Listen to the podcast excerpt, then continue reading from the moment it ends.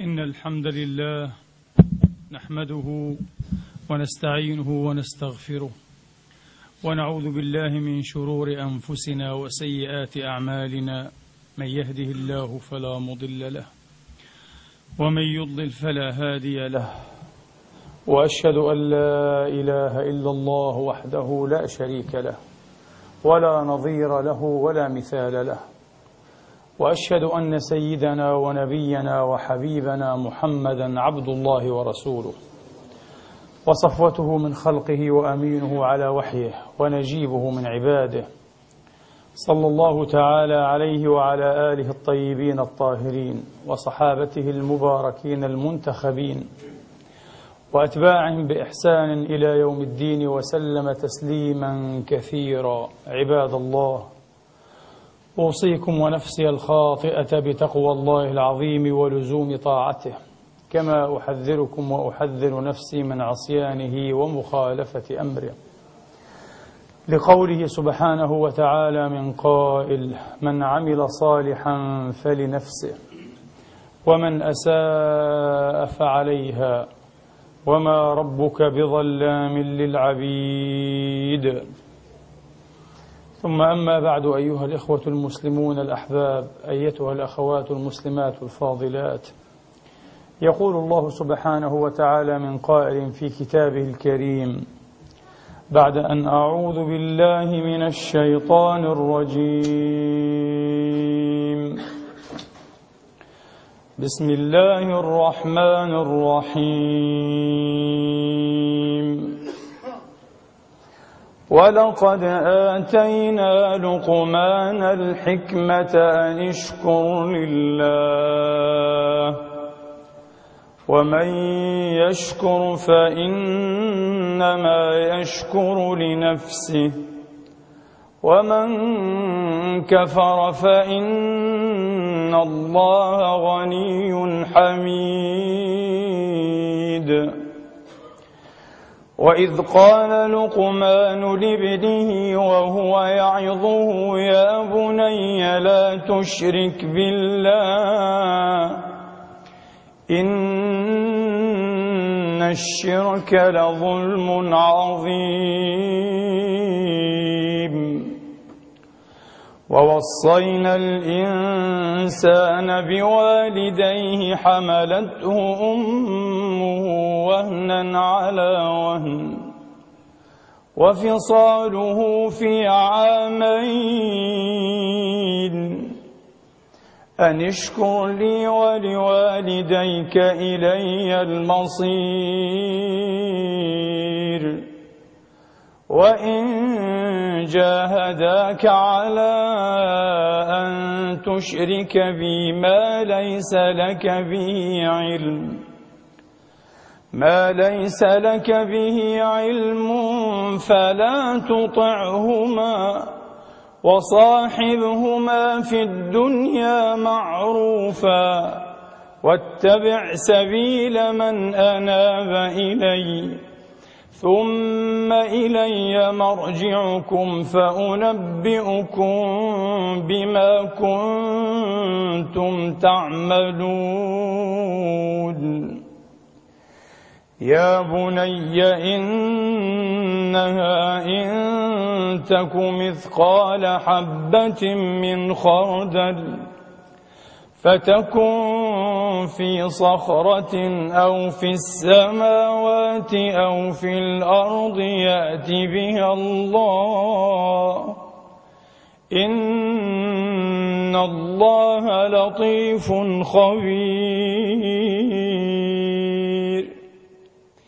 يا بني أقم الصلاة وأمر بالمعروف وانه عن المنكر واصبر واصبر على ما أصابك. إن ذلك من عزم الأمور. ولا تصعر خدك للناس ولا تمش في الأرض مرحا. إن الله لا يحب كل مختال فخور واقصد في مشيك واغضض من صوتك إن أنكر الأصوات لصوت الحمير صدق الله العظيم. وبلغ رسوله الكريم ونحن على ذلك من الشاهدين. اللهم اجعلنا من شهداء الحق القائمين بالقسط. آمين. اللهم آمين. أيها الإخوة الأفاضل أيتها الأخوات الفاضلات يؤتي الحكمة سبحانه وتعالى. يؤتي الحكمة من يشاء. ومن يؤتى الحكمة فقد أوتي خيرا كثيرا. وما يذكر إلا أولو الألباب. هذه الحكمة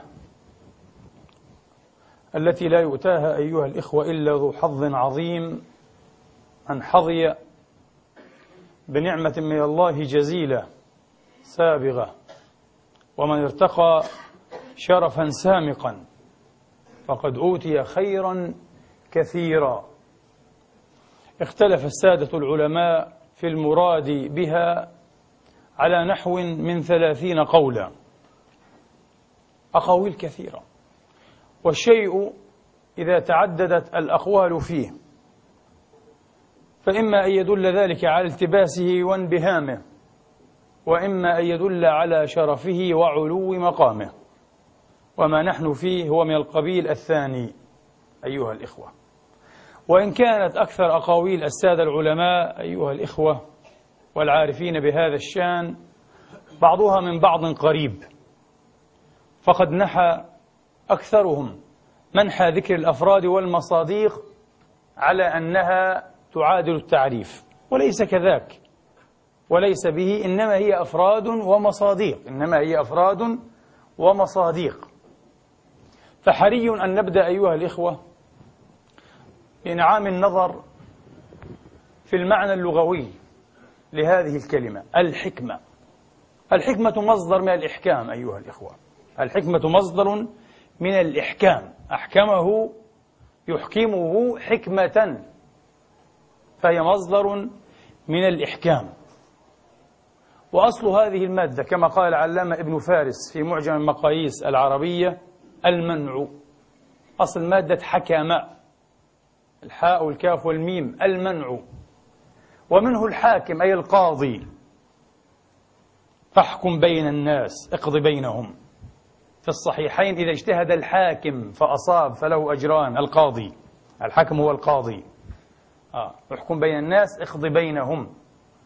ومنه الحاكم أي القاضي لأنه يمنع من الظلم. فالقضاء الأصل فيه أن يمنع من الظلم وأن يحق الحق.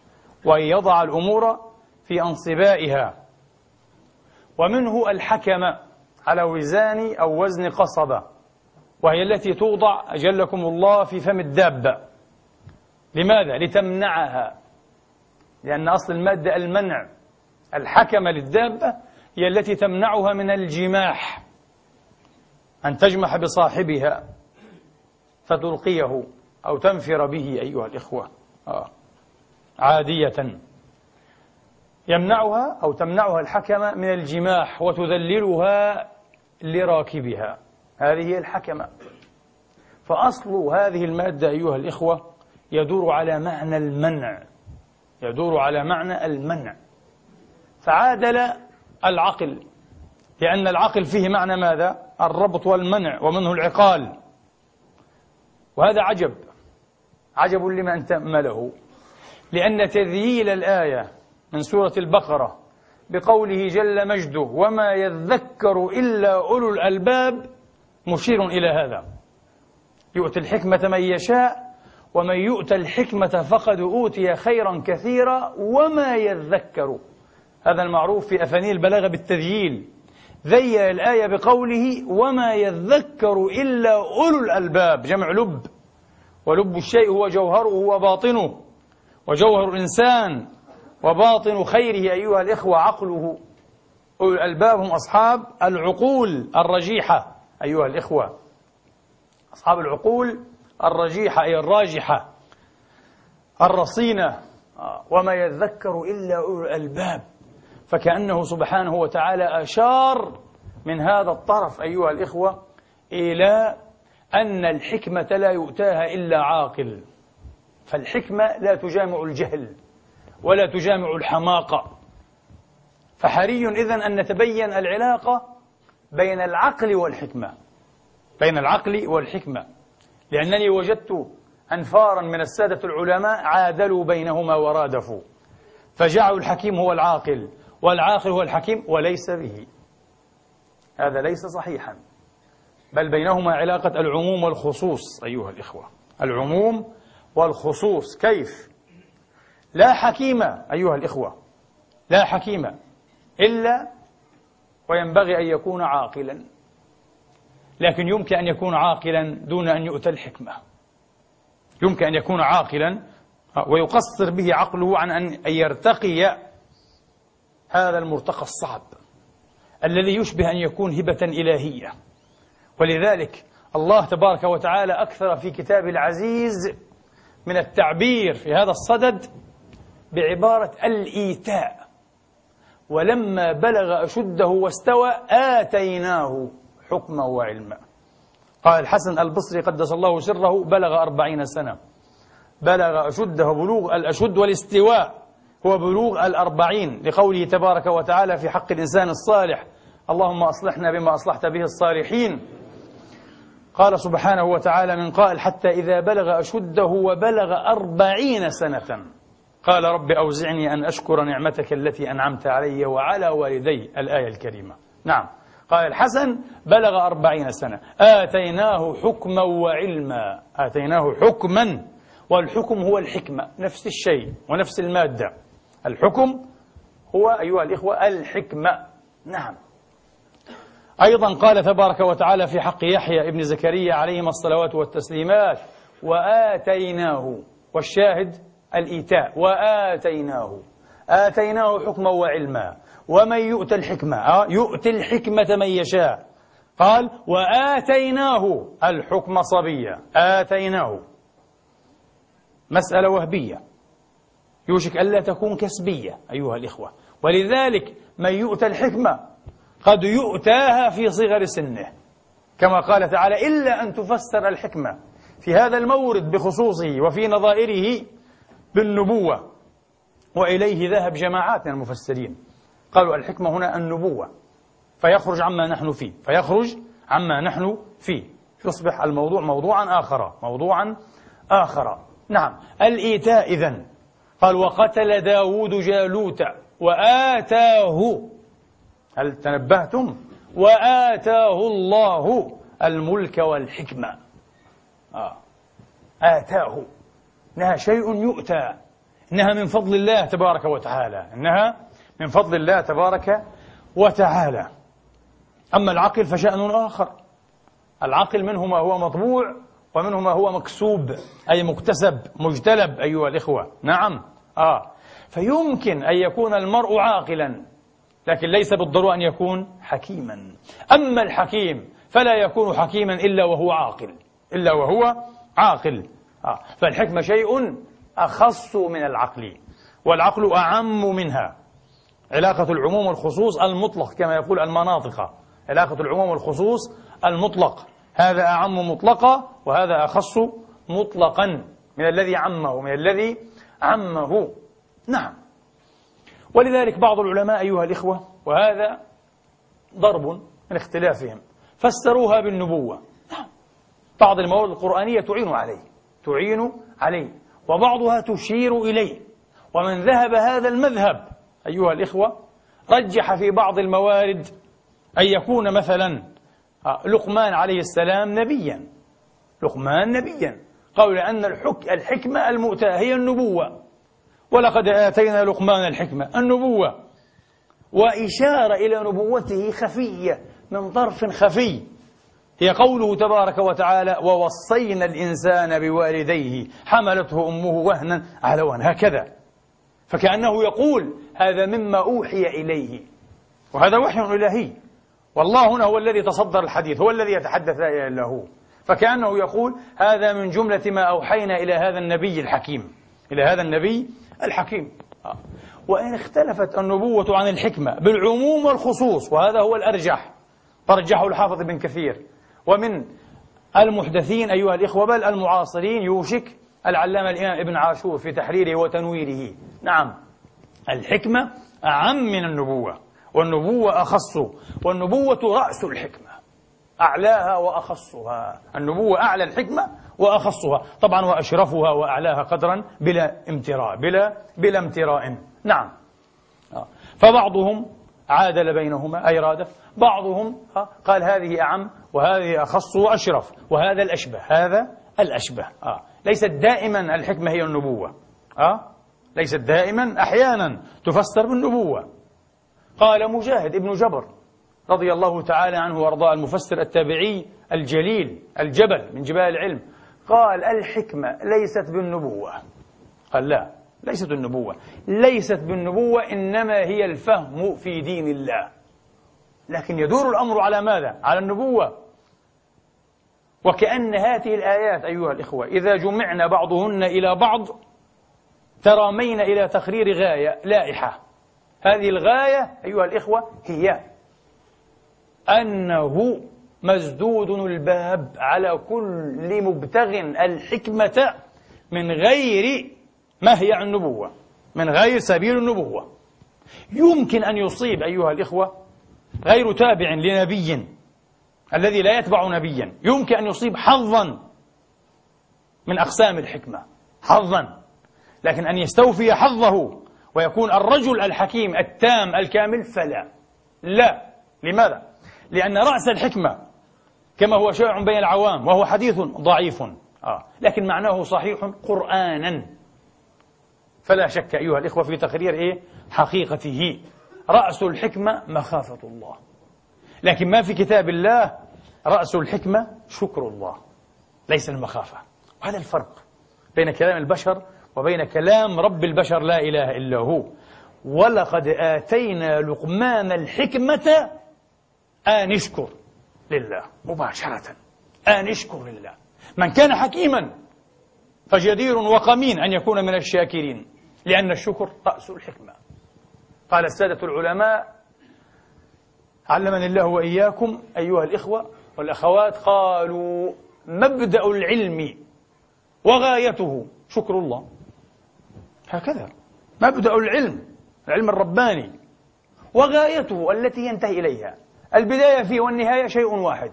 شكر الله وقليل من عبادي الشكور. إذا قليل منهم الحكيم. إذا قليل منهم الحكيم. ولنعد أيها الإخوة. قال الإمام مالك رضي الله تعالى عنه وأرضاه. ومثله منقول أيضا عن ابن عباس أن الحكمة هي الفهم في كتاب الله.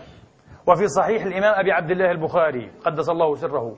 قال ابن عباس رضي الله تعالى عنهما ضمني رسول الله صلى الله عليه وآله وأصحابه وسلم تسليما كثيرا إلى صدره. يا حي هلا. يا هنيئا له. يا هنيئا له. ضمني صلى الله عليه وسلم إلى صدره وقال اللهم علمه الحكمة. الله أكبر. فمن هناك إذن. من هناك. من هناك تعلم وعلم. هذا الصبي المعلم في صغر سنه الحكمة. فكان يفتح عليه المغالق أيها الإخوة ما ينبهم وجهه ولا يلوح على كبار الرجال من الصحابة. أحيانا.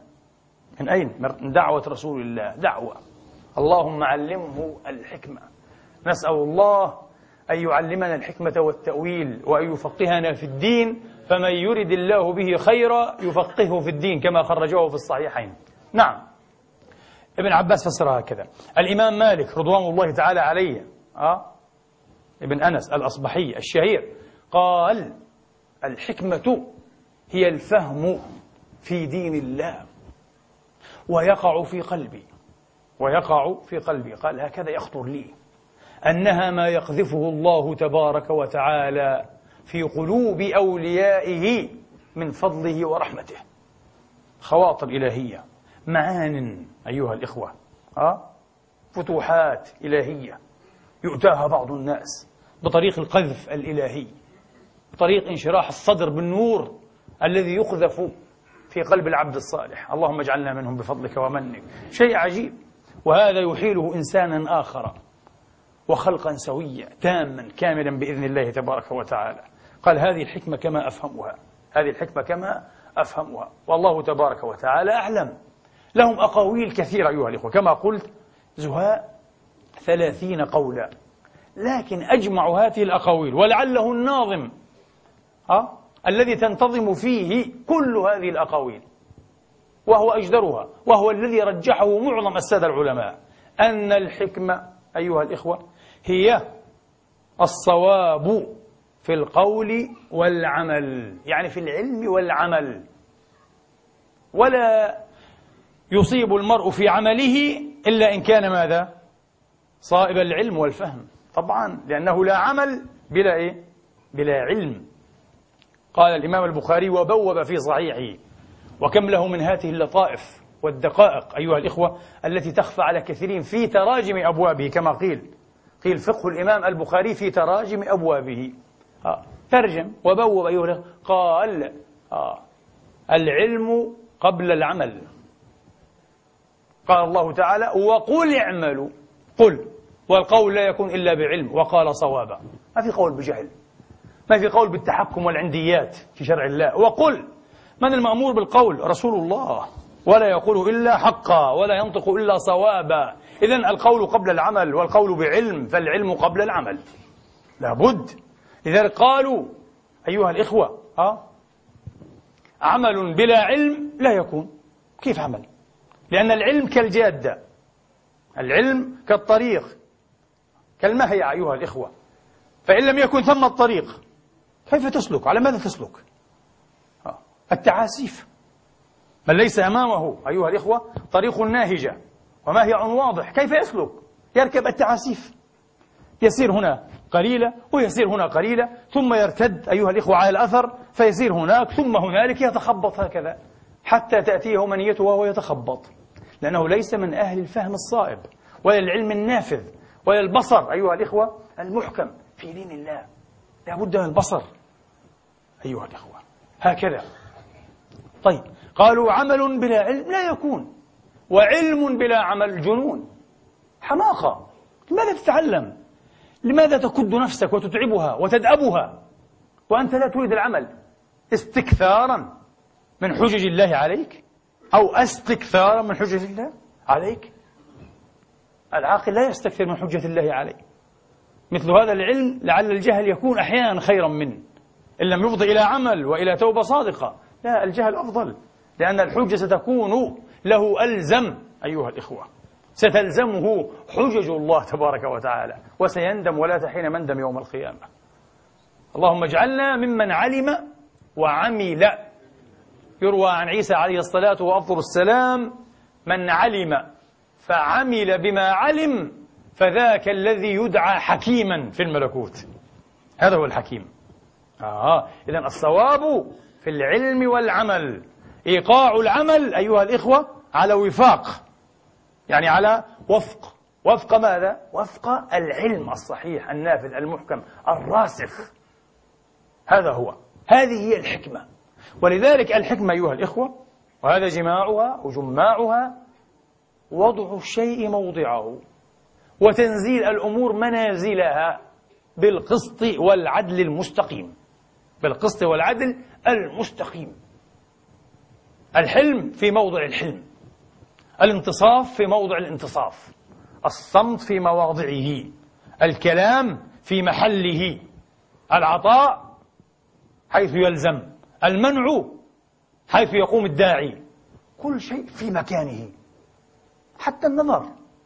ولذلك الأحمق أيها الإخوة ولكن هذا يفضي إلى سؤال من هو الذي يقابل الحكيم من الصعب أن نقطع بالجواب. وأحسب أن من المتعذر أن تقطع بالجواب. لماذا؟ لأننا قلنا العاقل أيها الإخوة قريب معناه من معنى الحكيم لكن الحكيم أخص والعاقل أعم والعاقل أعم.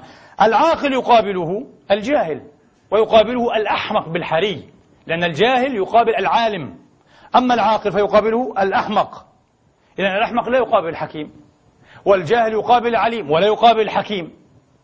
إذا من؟ من؟ من الذي يقابل الحكيم؟ صعب جدا. صعب جدا. يقابله أكثر من واحد أيها الإخوة وأكثر من معنى. فالحمق في قبالته يقابله. الجهل في قبلته المكر الغش الحسد البغض الهوج الغضب أيها الإخوة. إلى آخر هاتكم المرادي والمهالك والمتالف كلها تقابل الحكمة. فتحصل أن الحكمة معنى جامع. معنى كبير معنى كبير. قد يقول قائل إذا هذه الحكمة هي التي تصير المرء كاملا. إيه إيه وربي ولا يكون كاملا إلا من كان حكيما. لا يمكن أن يقطع لرجل بكمال وهو لم يستتم الحكمة. أما من ثبت وتبرهن أنه حكيم في الرجال فهذا هو الكامل لا كمال بلا حكمة لأن الحكمة هي الكمال. تقابل كل هاتكم المثالف كما قلنا والمرادي والمهالك. تقابلها جميعا تقابلها جميعا وفرادى أيضا بوجه من الوجوه. ولا يقابلها شيء واحد بعينه. من هاتكم إيه؟ السلبيات أيها الإخوة والمرادي لأنها خلق جامع. وضع كل شيء في موضعه. سيبرز من يقول إذا ما الحكمة أن تعرف كيف تدبر طعامك وشرابك. إيه؟ نعم هذا من الحكمة. أن يكون لديك ثقافة تغذوية كيف تأكل؟ كيف تشرب؟ كيف تصوم؟ ماذا تأكل؟ ماذا تترك؟ هذا من الحكمة. لأن وضع الشيء في موضعه من مقتضيات الحكمة. واحد يقول يعني إنسان مصاب بالتخمة ليس حكيما. يستحيل. النبي ذكر هذا على أنه من علامات الساعة. ثم يفشو فيهم السمن. يأكلون كل ما اتفق لأنهم فقدوا الحكمة وفقدوا التدبير فقدوا العقل. أما الحكيم هو الذي يزم نفسه ولا يتبعها هواها ولا يعطيها الأماني. وإلا فالأماني هي رأس مال النوكة. والنوكة هم الحمقى والعياذ بالله والحمق مهلكة. لا. تدبير النوم نعم من مقتضيات الحكمة. تعرف متى تنام ومتى إيه؟ تستيقظ. وكم تنام؟ لا تنام كيفما اتفق. لأنك فاضي أشغال كما يقول العامة. الحكيم لا يكون فارغ أشغال. مستحيل. لماذا؟ لأنه يضع الشيء مواضعه كل ساعة من عمره بل كل نفس. كان الأسلاف الصالحون رضوان الله عليهم يحاسبون أنفسهم ويحاققونها ليس على الساعات على الأنفاس على على اللحظات. كل لحظة هذه. هذه مخرجة من كنوز الغيب ومهداة إليك من الله تبارك وتعالى. من يستحقها؟ أبدا. هذا محض تفضل إلهي. كل لحظة نعيشها. هذه فضل والله من الله. وعمر جديد يضاف إلينا. ينبغي أن نحدث فيه عملا. شكرا لله. اعملوا آل داود شكرا. وأن يكون هذا العمل شكرا لله. لأن الحكمة رأسها كما قلنا ماذا؟ الشكر. لأن الحكمة رأسها عفوا الشكر. هذا هو. فلا بد أن تحاسب نفسك على ليس الساعات فقط. يا ليت نحن نحاسب أنفسنا على الأيام. يا ليت بعض الناس يحاسب نفسه على الشهور. التي تضيع سبهللة يا ليت بعض الناس يحاسب نفسه على السنين تمر السنون تلو السنين أيها الإخوة ولا يحاسب نفسه ويأتي الأحمق لأنه خلو من الحكمة يحتفل قال بعيد ميلاده عيد ميلاد ماذا؟ عيد ميلاد ماذا؟ كيف غبر العام عليك يا رجل أو يا امرأة يا أمة الله كيف غبر؟ كم مرة تركت صلاتك؟ كم غيبة اغتبت عباد الله كم كذبة كذبت والعياذ بالله كم مهلكة كم مهواة ترديت فيها. هذا كله لا تحسبه وتأتي تحتفل. فرح أنت بأنك قضيت عاما في هذه المتالف والمعاصي والمساخط الإلهية والعياذ بالله. ما هذا؟ حمق والعياذ بالله. آه. مثله في الحمق إن لم يربي عليه حمقا وتساخفا من يفرح ويؤمل أن يمد له في المهلة. يقول إن شاء الله أنا كنت قبل أيام في المشفى. واصطنعوا لي check up الفحص الكامل هذا. الحمد لله ideal optimal كله ممتاز أحسن شيء. آه. ما شاء الله. أحسن شيء. أحمق هذا من أحمق عباد الله. ماذا؟ إيه، فهو يؤمل أن يعيش إن شاء الله. هو كالمتأكد على فكرة أنه سيعيش ثلاثين سنة قادمة وأربعين. بعضهم ربما يؤمل حتى في المئة وهو في الخمسين. يؤمل في هذا. يعيش. وسيدخل جنس الأرقام القياسية. هكذا يؤمل. يا أخي نسأل الله أن يطيل عمرك وأن يحسن عملك. ليس على هذا المعول يا مسكين. هنا تبرز الحكمة وتتميز أو تنماز من الحمق والسخف. كيف أيها الأخوة؟ ما فائدة العمر أن يطول وأنت لا تستثمره في طاعة الله؟ والله خير لك ألا يطول. والله لو أوتيت شيئا من الحكمة لعلمت. آه أن تموت الساعة خير لك. لماذا؟ لأنك ستموت بذنوب أقل. لكن أن يطول عمرك وأنت لم تحدث توبة ولم تعد إلى الله ولم ترجع الحقوق إلى أصحابها ولم تأخذ نفسك بالجد والمجاهدة والرياضة بما يرضي الله تبارك وتعالى ماذا تريد من العمر يا مسكين؟ تريد أن تأتي مثخلا يوم القيامة بأوزار جديدة بذنوب تعجز الجبال عن حملها والعياذ بالله. لماذا تفرح بالعمر؟ لأنك فقدت الحكمة. لا تفرح بالصحة وحدها. انتبه! افرح بها إذا استخدمتها في الطاعة. نعم أنا صحيح. أستطيع أن أصلي أزيد أن أقوم الليل وأن أتنفل وأن أسعى إلى مرضاة الله. أزور المرضى أشيع الجنائز أزور إخواني في الله أصلح بين الناس أعمل بجد وشرف وأكسب بعرق جبيني رزقي ورزق أولادي. أسعى في الخيرات دائما والمبرات أي يا حي هلا يا مرحبا بمثل هذه الصحة وهذه العافية. آه. هذا شيء طيب بإذن الله وهذا من شكرها. لكن أن تكون عافية وأن يكون عمر وأن تكون أيام وليال بلا شكر مسكين أنت. كل هذا في صحيفة الشمال والعياذ بالله. في ديوان السيئات يا مسكين. من حمق الناس. والشيطان يغرهم الغرور والعياذ بالله. آه. احظى احظى واسعد. أنت محظي مسعود. الحمد لله لأنك صحيح معافى. في بدنك وفي عقلك. وسيطول عمرك. كل هذا لا يدعو إلى الفرح انتبهوا. كل هذا لا يدعو إلى المسرة والله العظيم. العمل الصالح هو الذي يدعو. التوبة استغلال كل لحظة. ومن شك في هذا الكلام أنا أوصيه أنا أوصي أن يأتي المشافي والمشافي هنا ملأ بالمسلمين والمسلمات. وأن يسأل أيها الإخوة مريضا أمهله الأطباء بضعة أسابيع أو شهور ليسأله عن رأيه في الدنيا وجمع الأموال ومتعها ولذائذها وخيراتها. سيقول لك اترك كل هذا. لا تكن أحمق مثلي والعياذ بالله. عليك بطاعة الله. قال الصالحون والله لو نشر ميت من قبره وأوصى العالمين لقال لهم صلاة ركعتين خير من الدنيا وما فيهما. صلاة ركعتين خير من الدنيا وما فيها وما عليها. من يوم خلقها الله إلى أن يرثها وما عليها ومن عليها. صلاة ركعتين نحن نفرط حتى في الفرائض الله أكبر يا أخي. ما في حكمة. لا نضع الشيء موضعه. ضعوا كل شيء موضعه. اقدروا الله حق قدره. هذا من محاولة وضع الشيء موضعه. فليعامل الله كما ينبغي أن يعامل الرب الكبير لا إله إلا هو. ثم ليعامل البشر كما ينبغي أن يعامل البشر. من كان وليا لله أدنيناه ودنونا منه وقربناه واقتربنا منه وأحببناه وابتغينا حبه وازدلفنا بهذا إلى الله.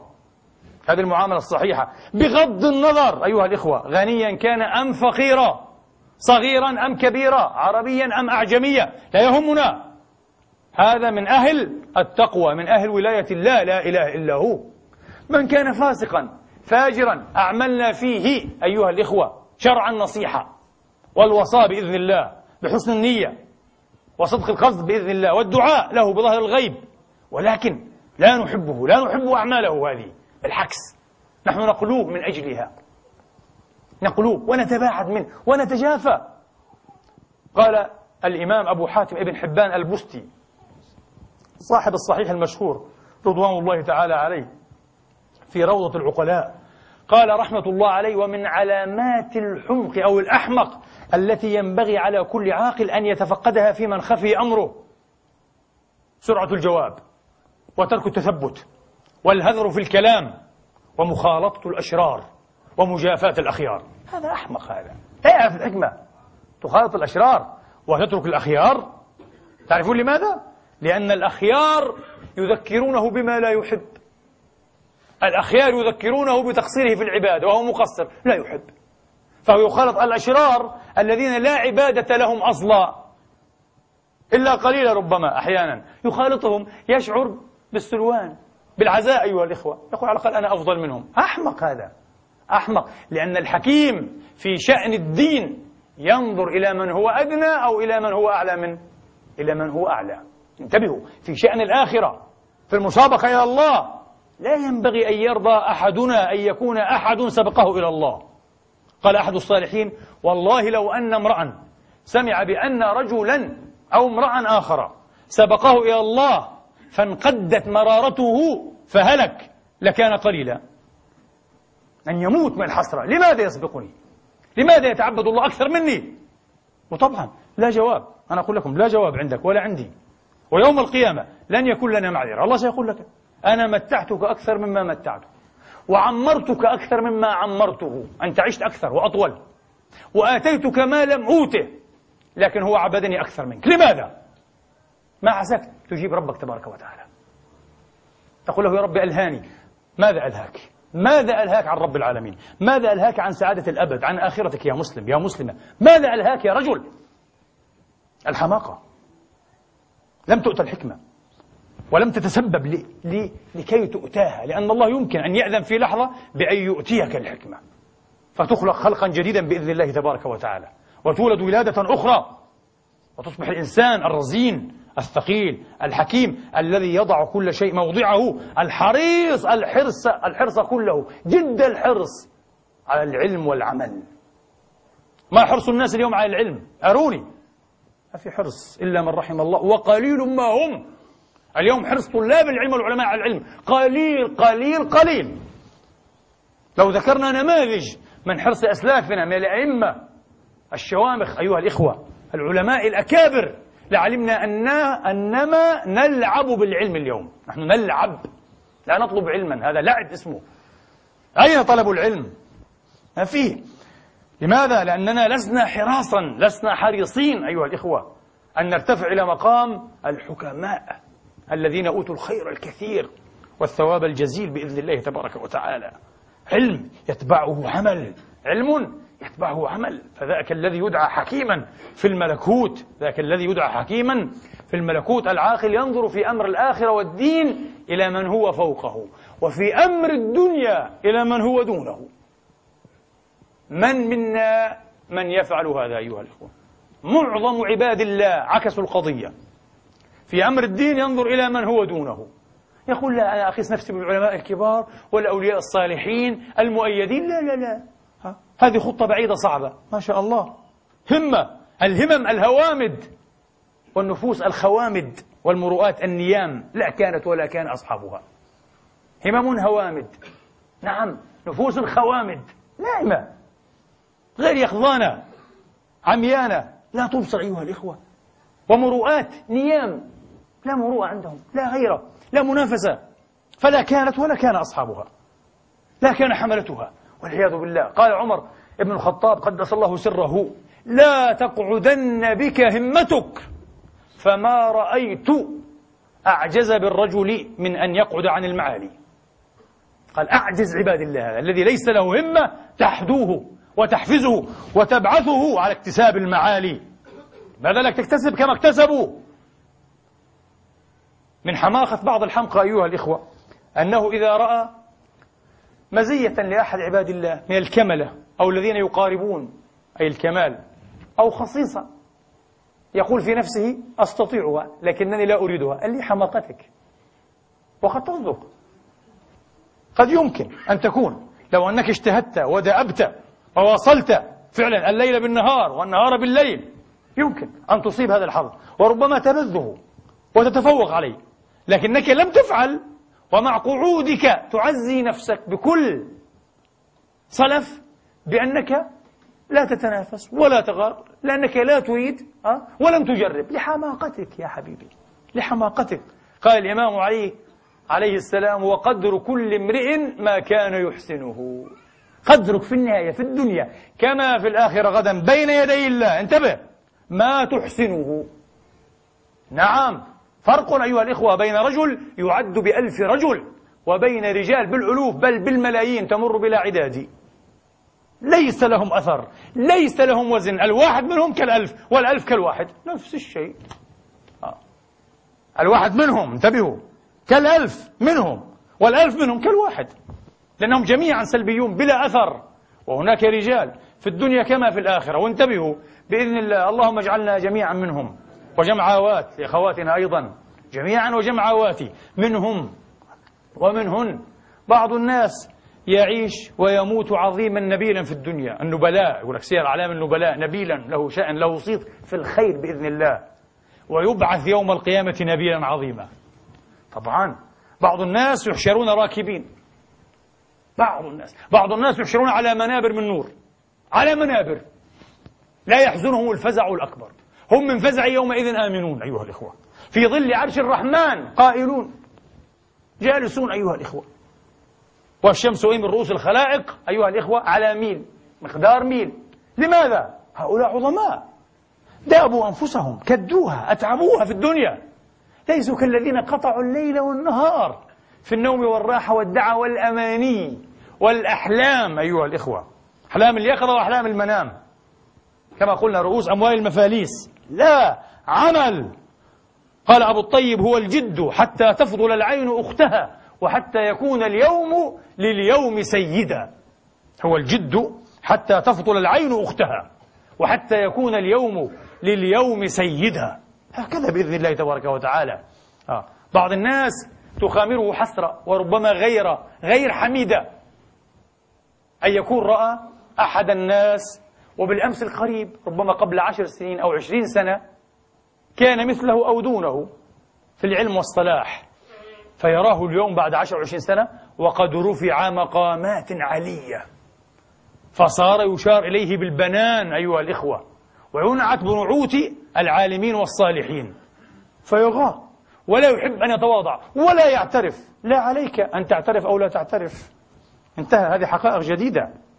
هو واصل وأنت قعدت يا مسكين. فوصل وأنت قطع بك.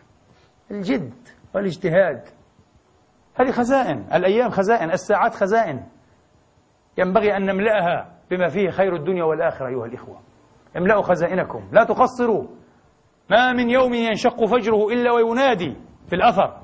ينسب الحسن البصري وإلى غيره. يا ابن آدم أنا خلق جديد.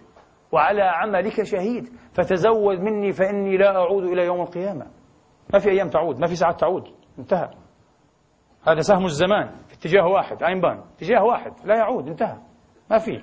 كل يوم أنت أكبر وأضعف وأعجز كل يوم. كل يوم أنت تدنو من القبر على فكرة. سبحان الله. من عجيب أمر الإنسان أنه مذ تطرحه أمه من رحمها. كل ساعة يقترب من قبره. عجيب والله أمر الحياة هذه. عجيب كل ساعة. يعني مع أول ساعة لو قدر الله له أن يعيش ثمانين سنة يكون عمره كم؟ ثمانين سنة. بعد سنة يكون عمره تسعة وسبعين. تسعة وسبعين سنة. بعد سنتين طفل عمره سنتين عمره الآن ثمانية وسبعين سنة. ينقص. مع كل ساعة. كلنا هكذا إذا المساكين أمثالنا نحن الآن في الأربعين والخمسين. كم أمام القليل يا حبيبي. ربما ما بقي إلا الأقل أو القليل. أو ربما ما يعادل. فانتبه يا أخي انتبه. انتبه. استعن بالله تبارك وتعالى.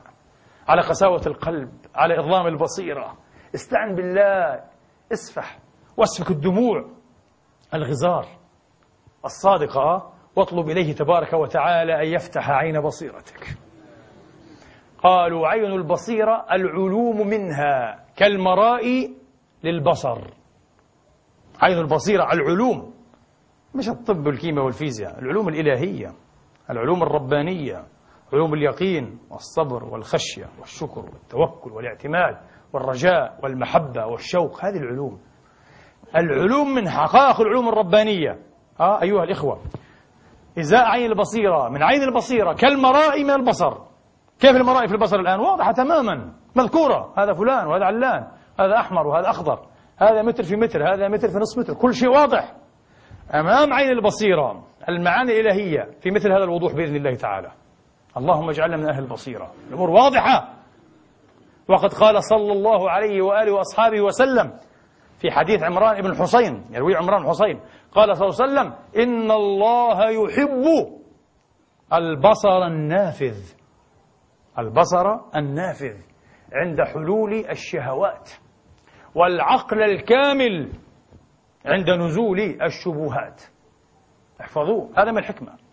ذلك مما أوحى إليك ربك من الحكمة. هذا من الحكمة الموحى إليه وإن كان الحديث ضعيفا إسنادا لكن معناه صحيح بلا امتراء أيها الإخوة. الله يحب البصر النافذ عند حلول ماذا؟ الشهوات. الشهوة. يكون لديك بصيرة قلبية. تعرف شهوة ساعة لا يمكن أيها الإخوة أن تعدل سعادة الأبد. ولا يمكن أن تقوم بغضب الرب لا إله إلا هو. لا يمكن. أشتري غضب الله بلذة ساعة مع امرأة أو غير امرأة مع مجلس مع الفسقة والبطالين. لذة ساعة أو نصف ساعة أو أقل أو أكثر. لذة العمر كله. لو كان العمر لذة واحدة متصلة والله الذي لا إله إلا هو. آه. لا يقوم هذا بشيء من غضب الرب الذي لا تقوم لغضبه. السماوات والأراضون. هل تظنون أن السماوات والأراضين العرش الفرش تقوم لحيضة لغضب الله إذا غضب؟ أبدا. كيف تقوم أنت يا مسكين؟ تستطيع أن تقوم أمام غضب الله؟ لذلك لا بصير لك الأبعد. جنبكم الله هذا العثار. لا بصير له. ولذلك أبدا. يهجم على الشهوة مباشرة يقول الله غفور رحيم. ومنهم من يتواقح ويكفر فيقول بزيادة دبوستين أستغفر الله العظيم. يعني أقول أنا آه أنا أقوم لغضب الله وأنا أصبر على حر نار الله وأدخل النار وأستزيد ضربة إيه؟ دبوستين لعنة الله على الظالمين. ما هذا الكفر؟ هذا يكفر. يكفر وهو لا يدري. ولذلك من وضع الأمور مواضعها أن نقول له كفرت يا مسلم. جدد عقدك على زوجتك. أنت تهزأ بربك وتستخف بعذابه وعقابه. نعم. فذكر بالقرآن من يخاف وعيد. هذا لا يخاف وعيد الله. لأنه لا يؤمن بالقرآن. ما آمن به. لو آمن به وتلاه وفهمه ما قال هذه الكلمة والعياذ بالله. نعوذ بالله من زلات اللسان وزلقات الجنان. كفر. كفر. كفر صلعاء شنعاء. بزيادة دبوستين يقول له لا أخاف منك ولا من نارك ولا مما أعددت. الله أكبر الله أكبر. سنرى. وسيعلم الذين ظلموا أي منقلب ينقلبون. جسمي على الشمس ليس يقوى ولا على أهون الحرارة فكيف يقوى على نار وقودها الناس والحجارة؟ أيها الكذاب. أنت والله لا تصبر على حر شمعة. والله. جربوا. هل يصبر؟ مستحيل. سيموت صراخا وصياحا من الألم. يدعي أنه يستزيد من عذاب ملائكة الله في جحيم الله. هكذا تفعل المعاصي بصاحبها. تتنزل به الكفر. المعاصي بريد الكفر. يبدأ يستهتر يستخف حتى يعود وينقلب كافرا وهو يدري أو لا يدري والعياذ بالله. نعوذ بالله من الحور بعد الكور. نعوذ بالله من العمى والردى والعياذ بالله. نعود أيها الإخوة من الحكمة. حتى نلوم بعضا من أطراف موضوعنا. إذا الحكمة جماعها وضع الشيء مواضعه وتنزيل الأمور منازلها. سيد من أوتي الحكمة. من هو؟ صلى الله عليه وآله وأصحابه وسلم تسليما كثيرا. وأنزل الله عليك الكتاب والحكمة. وعلمك ما لم تكن تعلم. وكان فضل الله عليك عظيما. واذكرن ما يتلى في بيوتكن من آيات الله والحكمة. حكمة. سيد من أوتيها بتمامها واستوفى حظه منها صلوات ربي وتسليماته عليه وآله وصحبه وأتباعه. أيها الإخوة أجمعين. رسول الله. من حكمته أيها الإخوة أنه كان حليما وربما اشتد أحيانا إزاء بعض الناس. أحيانا يسير جدا في وقائع محفوظة عنه تقريبا. وهذا من حكمته. لماذا؟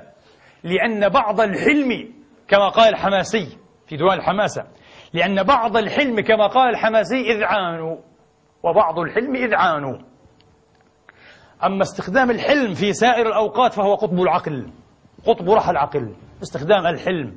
رسول الله كان يحلم عن معظم عباد الله من الكفار والمنافقين وغلاظ وأفضاض المسلمين أعرابهم وحضريهم يحلم عنهم.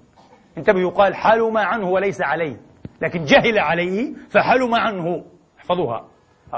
يحلم على من يجهل عليه والعجيب لا تزيده شدة الجهل عليه إلا حلما.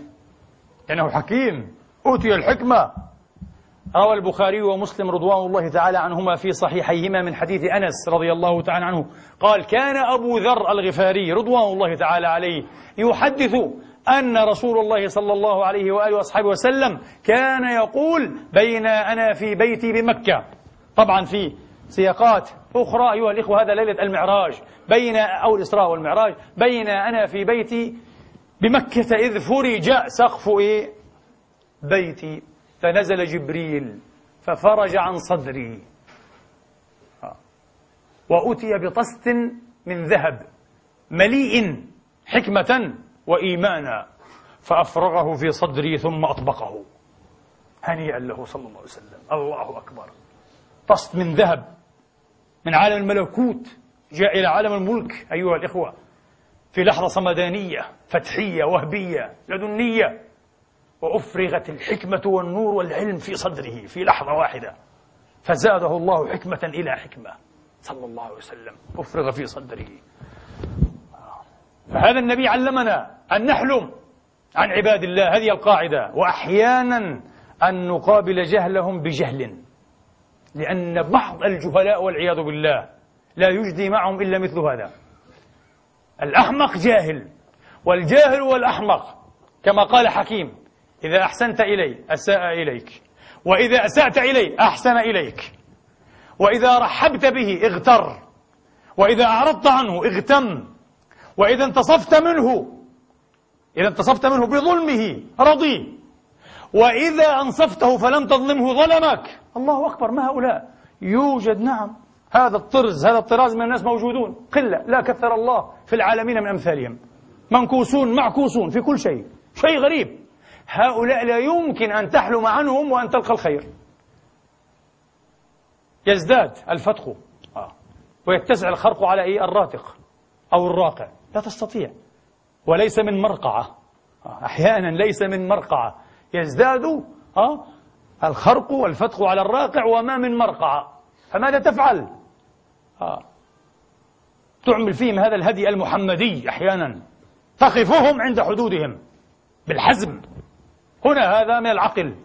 كما قال الأول كما قال الأول لئن كنت آه، إلى الحلم محتاجا إنني إلى الجهل في بعض الأحايين أحوج ولي فرس بالحلم للحلم مسرج. ملجم عفوا. ولي فرس بالجهل للجهل مسرج. فمن رام تقويمي فإني مقوم ومن رام تعويجي فإني معوج. قال كل شيء في موضعه. الحلم في موضعه. الجهل وليس بجهل هو هو من مقتضى الحلم أيضا. الجهل على بعض من يجهل على صنف من الجهلاء معينين. آه. هو مما يقتضيه العقل والتدبير والحكمة أحيانا. الرسول علمنا هذا في مرات يسيرة صلى الله عليه وسلم مع هؤلاء. كان يضع شيء مواضعه في كل شيء من أمر دنياه وأخراه صلى الله عليه وسلم. لا يفرط ولا يحيد ولا يضيع ولا يقصر أيها الإخوة. آه. لا إفراط ولا تفريط لا وكس ولا شطط إنما هي المعدلة وخطة الوسط وخطة الوسط. آه. حتى في الوصاء. كان يمنحها عباد الله. كان يخالف أيها الإخوة بين وصايا. يبين وينوع بحسب المستوصي المسترشد المستبين. أوصني يا رسول الله قال لا تغضب. كرر عليه ثلاثا وهو في كل ذلك يقول لا تغضب. لأنه حدث بنور النبوة. وبفراسة إيه؟ النبوة أيها الأخوة. أنه أمام إنسان غضوب. خفيف. يمكن أن يستخفه أي شيء. بعض الناس هكذا. مثل ملح على مقلاة في لحظة يفور. ما هذا؟ هذا من الحمق انتبهوا هذه صفة الأحمق. الأحمق أهوج. كل أحمق أهوج. أو كل أهوج بالأحرى أحمق عفوا. قد يكون أحمق ولا يكون إيه أهوج. آه. لكن الأهوج أحمق. الأهوج حمق. قال تعالى ولا يستخفنك الذين لا يوقنون. كن جبلا. كن راسخا. آه. لماذا أنت خفيف؟ قال هو قال لي إيه الوقت متسع لم تقم القيامة. اترك حتى يفرغ حتى ينتهي. ثم تأتي أنت تدفع عن نفسك بفصل القول والخطاب في وقته. وحلمك عن الجاهل كما قال الإمام علي عليه السلام يكثر أنصارك عليه. احلم. لن تغلب ولن يضيع حقك. لا تحتاج. لا يستخفنك. الله يقول كن رزينا أين الرجال؟ الرصينون. الرزينون الثقلاء العقلاء أين؟ قل والله أن يروا إلا في كتاب أو تحت التراب إن لله. هكذا. ولا يستخفنك الذين لا يوقنون. استخف قومه فأطاعوه. استخف قومه فأطاعوه. لو كان عقله في رجله. آه. سبق الغزال ولم تفته الأرنب. الشاعر يصف أحد الخفيفين جدا. يقول عقله خفيف أخف إيه من رجل غزال أو أرنب. خفيف كلمة تطير به. قالوا عنك كذا يجن جنونه لماذا؟ آه. يبدأ يسب يشتم يغتاب يلعن. قال قالوا عنك. انتبه. وإذا جاءهم أمر من الخوف أو الأمن. إشاعات اسمه إيه؟ تدبير الإشاعة. كيف نتعامل مع الإشاعات؟ مع الأقاويل مع النمائم. مع النمائم والأقاويل. من الأمن أو الخوف يعني إشاعات تتعلق إيه؟ بحال السلم. الخوف تتعلق بحال الحرب في حال الحرب. وعسكرة الوضع والوقت. وإذا جاءهم أمر من الأمن أو الخوف أذاعوا به. المذايع الله لا يحب المذايع النبي قال ويل لأقماع القول. من هم أقماع القول؟ الذين يسمعون ويذيعون الكلام. مباشرة في صحيح مسلم كفى بالمرء إثما أن يحدث بكل ما سمع. وفي رواية كذبا. كفى بالمرء كذبا. قال هذا كذاب. ما هي حجتك؟ زعموا. وفي الصحيح بئس مطية الرجل. زعموا. أسوأ مركوبة تركبها. مركوبة زعموا بيقولوا يقال يقال وخاصة إذا كانت المقالة في حق الأكابر من عباد الله. لذلك قال ابن حبان ومجافاة الأخيار والواقيع فيهم من علامات الحمق ومجافاة الحكمة. ألا تخالط الأخيار وأن تقع في أعراضهم كمان. يعني لا تستفيد منهم ولا من عقلهم ولا من علمهم ولا من تجاربهم وتقع في أعراضهم كمان للحمق إيه معجون بطينة الحمق والعياذ بالله. انتبه. آه. هكذا قال أذاعوا به ولو ردوه إلى الرسول وإلى أولي الأمر منهم لعلمه الذين يستنبطونه منهم. اسألوا أهل الذكر إن كنتم لا تعلمون. في شأن عسكري لا نتكلم ونثير في الناس الخوف والفزع. لا نتكلم. وإنما نحيل الأمر إيه؟ إلى العسكر إلى الجيش إلى أعلى سلطة عسكرية في الدولة. هي تعرف تدبر. في أمر مدني نحيل إلى السلطة المختصة إلى الجهة المختصة. تستطيع أن تميز الحق من الباطل والخاثر من الزباد وتضع إيه؟ الأمور إيه؟ في نصابها. ينتهي كل شيء. لا تكن من المذايع. مذايع القول. تسمع كل شيء وتتكلم تردد. إياك. إياك. وخاصة في الأكابر كما قلت. آه. على كل حال. فالنبي قال لا تغضب. لا تغضب. لا تغضب. أوصني يا رسول الله. أوصاه النبي حتى دون أن يستوصيه. قال أحسن خلقك للناس. قال كان آخر ما أوصاني به حين وضعت رجلي في الغرز. معاذ بن جبل قال يا معاذ أن أحسن خلقك حسن يعني أن أحسن خلقك للناس. وصية. أنت رجل كامل وعالم ازدد من هذا. المعاملة. المعاملة. شرف المعاملة. رقي المعاملة. كن عبدا راقيا. كن عبدا راقيا. أوصى ثالثا فقال له إياك وما يعتذر منه. الله أكبر. كم نحن أحرياء بهذه الوصية؟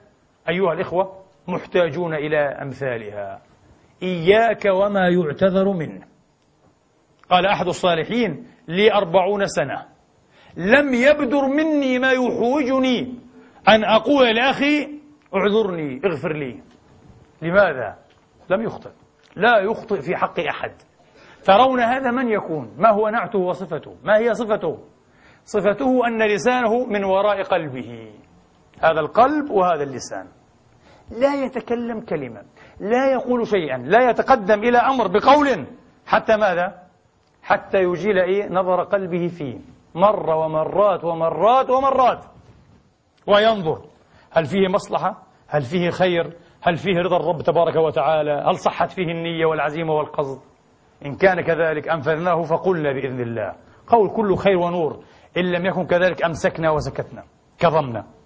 هذا رجل عاقل. إياك وما يعتذر منه. ترى بعض الناس وقد يكون من الكبراء في العلم أو العمل أو الرتبة كذا يغلط في المجلس الواحد عشرين مرة ويعتذر عشرين مرة. يا رجل يا رجل أنت لم تعد كبيرا أنت أصبحت الآن لا شيء. والله أصبحت لا شيء. ما الذي يحوجك وبعض الناس يعتذر إلى من هو دونه علما وعملا وسنا وقدرا. ويأتي وأقبل رأسك وأقبل يديك يا أخي إن شئت. لماذا تقبل لأنك غلطت عليه أخطأت في حقه وسفهت لماذا؟ لأن لسانك قبل قلبك. بعض الناس لسانه قبل أي قلبه؟ أمام قلبه قدام قلبه. لا يخطر على قلبه شيء خاطر إلا نطق به لسانه. الله أكبر. حماقة. النبي قال إياك وما يعتذر منه فكر. أنا أعلم بعض عباد الله. والله يا إخواني قبل أن يتكلم بكلمة. جمل خمس ست جمل. والمضمون واحد. يؤخر هذا أشهرا. أشهرا. خمسة أو ستة أشهر. يتحين موعده ووقته حتى لا يؤذي أخا له في الله. ليس جبنا ولا خوفا ولا تملقا إنما أدبا. هكذا أدبه الله بهذا الأدب العالي. حكمة. هذه يؤتى يؤتى خيرا كثيرا. وبعض الناس كما قلت لكم كملح على مقلاة. تصله كلمة في التو واللحظة. يبدأ يحقق ويحاسب. ما هذه أخي؟ ويتورط. لماذا؟ استأني بنفسك. هنا يقولون lass dir Zeit ها؟ استأني بنفسك. أعطي نفسك مهلة. خذ وقتك يا رجل. تثبت. لذلك من علامات الحكيم التثبت والتريث. ليس من مذايع القول. ليس من مذايع القول. وأوصى رابعا بالصلاة وأوصى خامسا ببر والديه وأوصى وصاياه كانت مختلفة. للأسف أدركنا الوقت. طبعا نحن نحتاج إلى سلسلة خطب أيها الإخوة. ولن نفي إلا بجزء يسير أيسر من اليسير وأنزر من المنزور من مقام تبيان حكمته صلى الله عليه وآله وأصحابه وسلم. لكننا محتاجون إليها. لكن نؤكد من هذا على هذا الخلق الحكيم العالي. لم يكن صلى الله عليه وسلم يجبه الناس ولا يلقاهم ولا يواجههم بما يكرهون. وإنما كان يعرض فيقول ما بال أقوام وما بال أقوام. واللبيب بالإشارة يفهم. هذا اللبيب اللبيب بالإشارة يفهم ويعتدل. طب والأحمق؟ الخالي من الحكمة يغضب.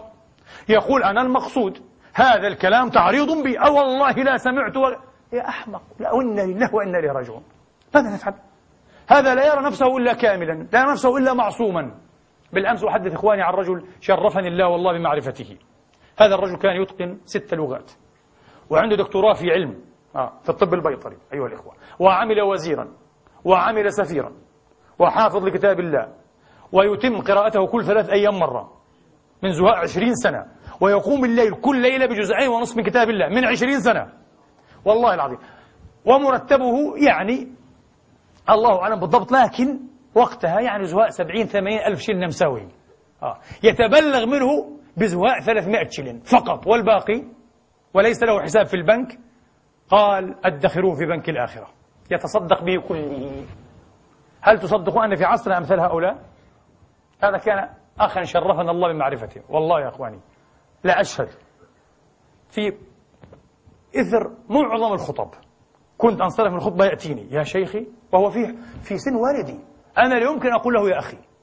لا يمكن. وهذا انتبهوا من الحكمة والأدب. إذا رجل في حكم والدك في سن والدك قال لك يا أخي يا صديقي لا تقول له يا أخي. هاي. هذا من الحمق. قل له يا والدي يا سيدي ها, ها يا أبا فلان. عظمه لسني انتبه كبر. النبي قال كبر. أعط الكبير حقه. كبير في السن وفي القدر وفي المنزل وفي العلم وفي الصلاح. ولا تستغل تقول هو يقول لي صديقي فهو صديقي. إذا صديقك مثل أبيك في في في سن والدك تقول صديقي؟ عيب. انتبه. بعض الناس كذا يخاطب العالم يكون عالما. يقول له قال يا أخي شو يا أخي؟ هذا ليس أخاك. قل له يا سيدي يا مولانا يا شيخنا يا أستاذنا.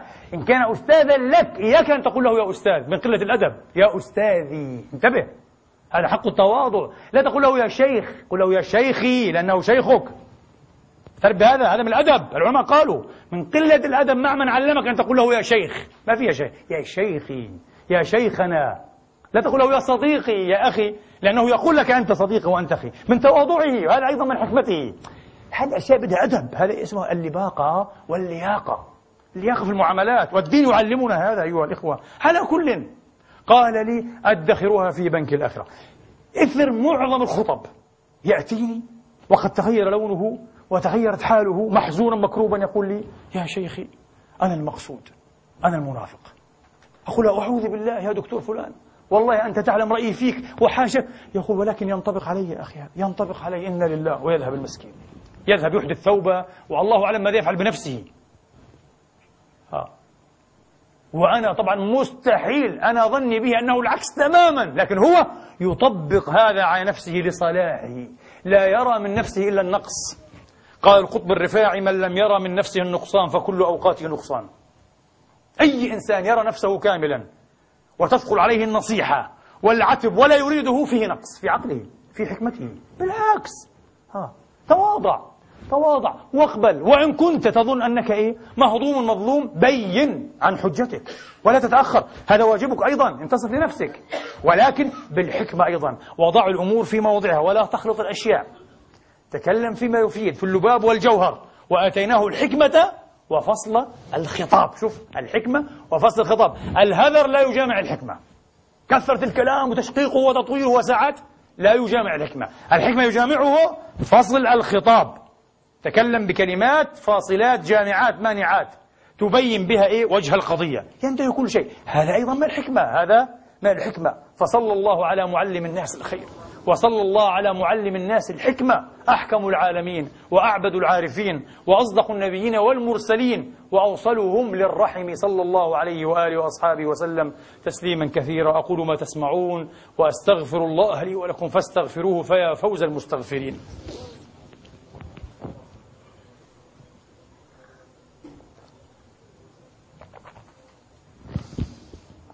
الحمد لله الحمد لله الذي يقبل التوبة عن عباده ويعفو عن السيئات ويعلم ما تفعلون ويستجيب الذين آمنوا وعملوا الصالحات ويزيدهم من فضله والكافرون لهم عذاب شديد وأشهد أن لا إله إلا الله وحده لا شريك له وأشهد أن سيدنا محمدا عبده ورسوله صلى الله تعالى عليه وعلى آله وأصحابه وسلم تسليما كثيرا. أما بعد أخرج في الصحيحين من حديث ابن مسعود رضي الله تعالى عنهم قال قال صلى الله عليه وآله وأصحابه وسلم لا حسد إلا في اثنتين. رجل آتاه الله مالا فسلطه على هلكته في الحق ورجل آتاه الله الحكمة فهو يقضي بها ويعلمها الناس.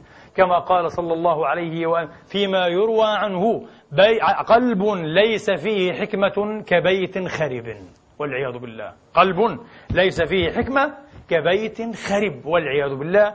كما قال وأختم به الحديث الذي ذكرناه في الجمعة المنصرمة أيما عبد أو من أخلص لله وفي رواية العبادة أربعين ليلة أو قال أربعين يوما أجرى الله ينابيع الحكمة من قلبه على لسانه.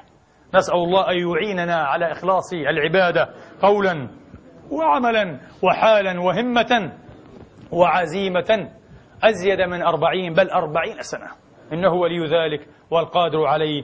اللهم اهدنا فيمن هديت وأحسن عاقبتنا في الأمور كلها.